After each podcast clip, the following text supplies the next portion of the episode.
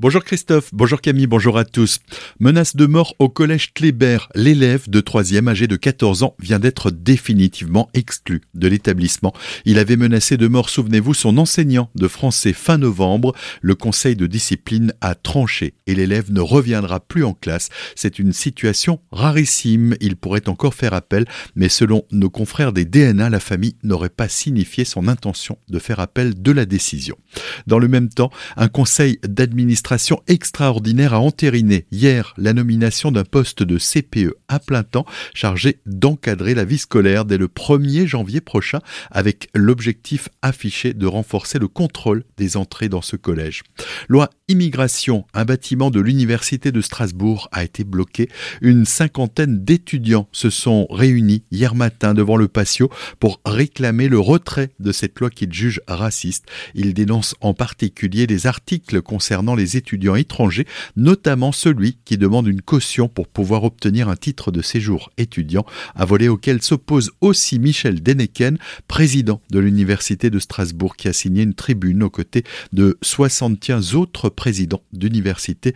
La grogne des étudiants s'est poursuivie hier soir, peu après 19h, place de la République à Strasbourg.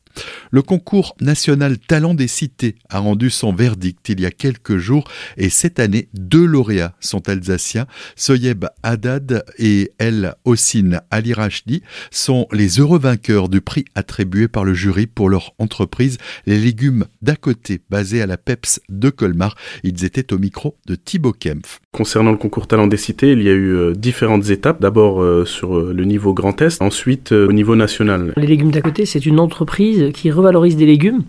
Donc en fait, on transforme simplement des légumes euh, locaux qui sont produits par les agriculteurs locaux, donc euh, la pomme de terre, la carotte, le chou, le navet, etc.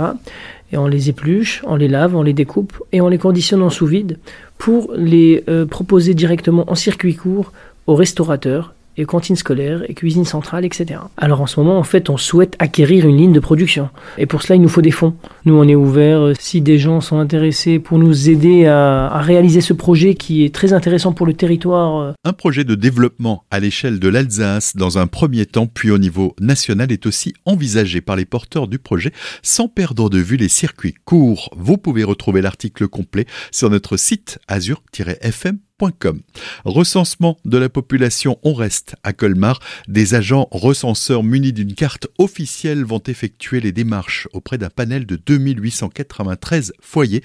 Un recensement qui va s'étaler sur plusieurs semaines du 18 janvier au 24 février prochain. Il est rappelé que participer au recensement est une obligation. Il est recommandé d'utiliser le questionnaire en ligne, plus facile, plus rapide. Les codes confidentiels nécessaires à la connexion seront remis par les agents recenseurs ou déposés dans les boîtes aux lettres. En l'absence d'outils informatiques, des formulaires papier seront proposés.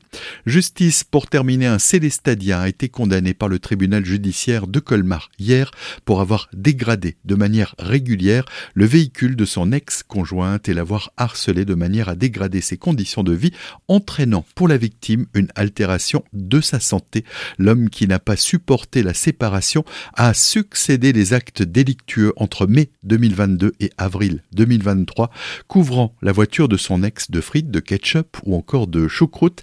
Il a également collé le coffre de la voiture, tagué la porte de l'appartement de la victime et dégradé le véhicule du nouveau compagnon. Malgré les différentes plaintes déposées, il a continué ses agissements, poussant le vice jusqu'à suivre quotidiennement son ex à la gare de Célestat. Déjà convoqué par la justice à trois reprises, il avait systématiquement fait faux bond mais cette fois-ci, la justice a décidé de juger l'affaire par défaut en l'absence du prévenu. L'homme a donc été condamné à six mois de prison avec sursis et interdiction de tout contact avec la victime. Il devra par ailleurs l'indemniser à hauteur de 1000 euros.